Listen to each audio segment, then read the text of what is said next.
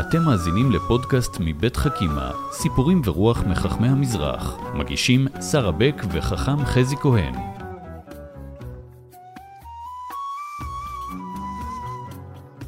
שלום חכם חזי. שלום שרה, אהלן. אהלן, אנחנו היום עם uh, שני סיפורים על הרב עובדיה. נכון. הרב הר- עובדיה יוסף, מרן.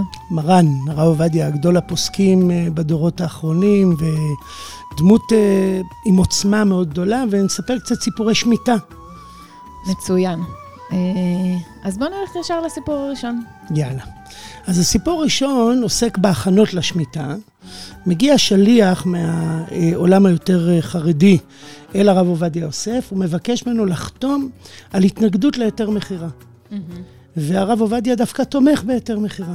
רגע, מה זה היתר מכירה? או, אז היתר מכירה זו דרך לפתור בעיה קשה, מכיוון שבשנת שמיטה אסור לגדל גידולים חקלאיים, יהודים לא, אסור להם לגדל גידולים חקלאיים. אז הדרך היא למכור את השטח לשנה לשאינם יהודים, ואז מותר בכל מיני קונסטלציות לעשות כל מיני דברים ולמכור את החקלאות. בעולם מודרני זאת, אה, זו פעולה מאוד משמעותית. כלומר, כלומר, אם אני אה, חקלאית מכפר עציון, מגדלת אה, דובדבנים, אני מוכרת את הקרקע, נקרא לזה במרכאות באופן פיקטיבי, או כדי, על מנת להחזיר למישהו נכון. שאיננו יהודי, ואני יכולה להמשיך לאבד את הקרקעות כאילו שלא, פחות או יותר, יש, נכון? יש גם לזה מגבלות, אבל זו דרך בעצם בת מאה שנה כבר בעולם ההלכה. אוקיי, ו... והרב עובדיה תומך בהיתר מכירה. אז זה ויש מתנגדים רבים?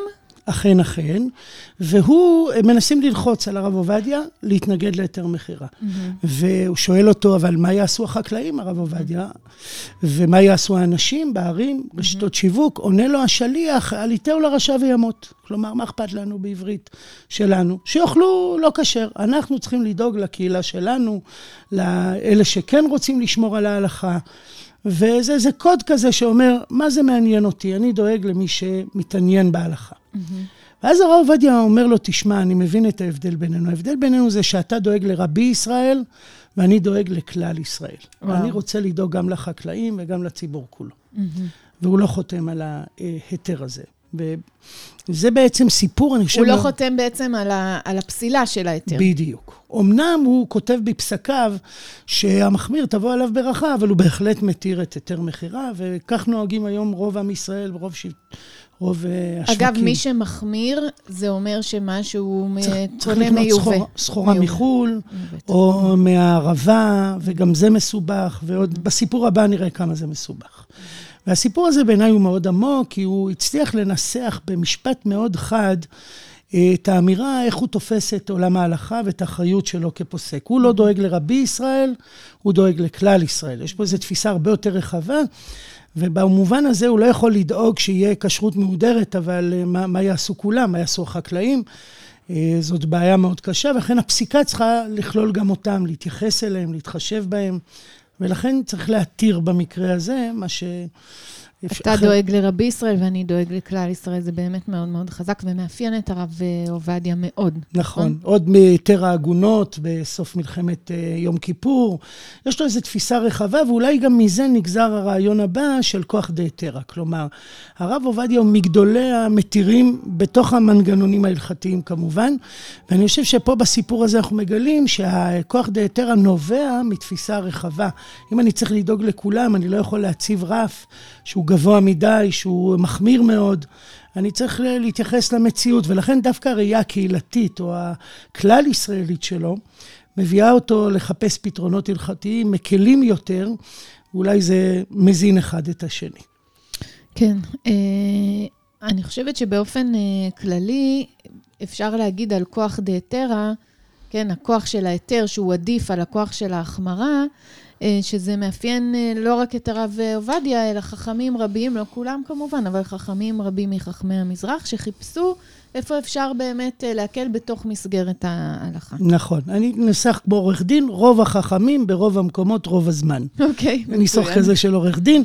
ברור שהיו גם מחמירים גדולים, אבל רוב החכמי המזרח, התפיסה הבסיסית היא של כוח דהיתר, ואני חושב שזה נובע מראייה קהילתית. כלומר, אם אתה רוצה קהילה אחת ולא קהילות מפולגות, ומחמירים ומחמירים יותר ועוד יותר ועוד יותר, אז אתה צריך למצוא איזו נקודת איזון שהיא גם מקלה ולא רק מחמירה. כן.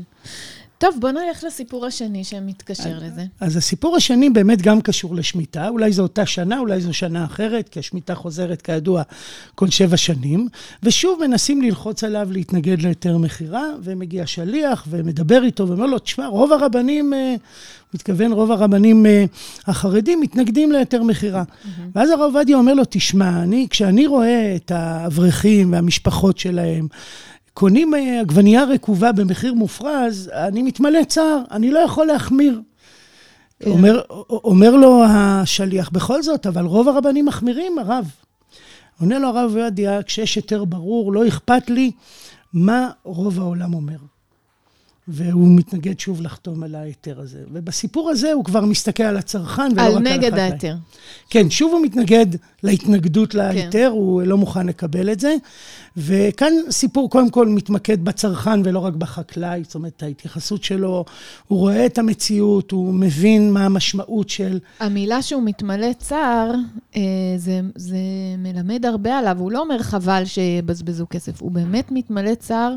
על זה שאנשים יקנו ביוקר אה, ירקות ופירות אה, מיובאים, כשהם יכולים לקנות כאן, וגם מבחינת החקלאים הישראלים, נכון. זה גם חשוב. אני חושב שהרב עובדיה הוא אחת הדמויות הכי בוכות שאני מכיר. באמת? כן, יש עליו המון סיפורים שהוא בוכה. אני מזדהה עם זה. יש סיפורים על עגונות, ועל פעם שהוא היה צריך צנתור והוא עצר. הוא אמר, רגע, אני חייב לכתוב איזה פסק לעגונה, אני צריך לפתור איזה בעיה, ודמעות זה חלק מהסיפור שלו, ואני חושב שזה גדולתו, גם גדולתו, לא רק בהלכה, גדולתו זה להביא את הצער הזה. אל עולם ההלכה ולשקול שיקולים בהקשר הזה. עכשיו אנחנו מביאים אותו ומדברים על הרב עובדיה, שרואה בהיתר אה, מכירה בשנת שמיטה דבר שפותר הרבה בעיות, גם כלכליות, גם חברתיות, גם שומר על אה, חקלאות בארץ ישראל, שגם זה דבר חשוב. הדברים האלה, לדעתך, משכנעים את מי שבא מולו? לא. אני חושב שמי שבא מולו באמת מחפש אה, להקפיד בקפידות ובחומרות, ולעשות את זה, אני אקרא לזה הכי הכי זך שיכול להיות, ופחות מעניין אותו מי ישלם את המחיר. הוא רוצה שעל השולחן שלו תהיה עגבנייה שאין עליה שום שאלה הלכתית. במובן הזה עגבנייה מאירופה או עגבנייה ממקום אחר פותרת את כל הבעיות. כן, עכשיו אפשר להגיד שאולי אנשים פרטיים, נניח, שומעים אותנו והם מקפידים על זה בסדר גמור. הרב נכון. עובדיה יש לו תפיסה שהיא כלל ישראלית, כלומר, הוא לא בא מהפוזיציה של... מה הוא יאכל ויכניס לפה, אלא איך באופן כללי דואגים לגם, גם, למדינה ולחברה. כן, אני חושב שבסוף הפסק שלו כותב, המחמיר תבוא עליו ברכה.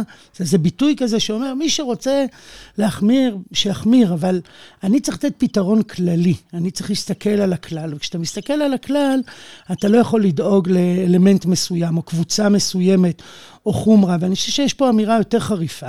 כשיש היתר ברור, לא אכפת לי מה כל העולם יאמר. כלומר, הוא יודע שהוא נאבק פה מול עולמות אחרים, מול רבנים אחרים.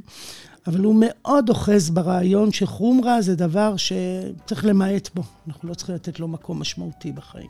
כן, זה בסיפור של אה, השמיטה ובכלל. תודה רבה, חכם חזי כהן. תודה רבה, שרה.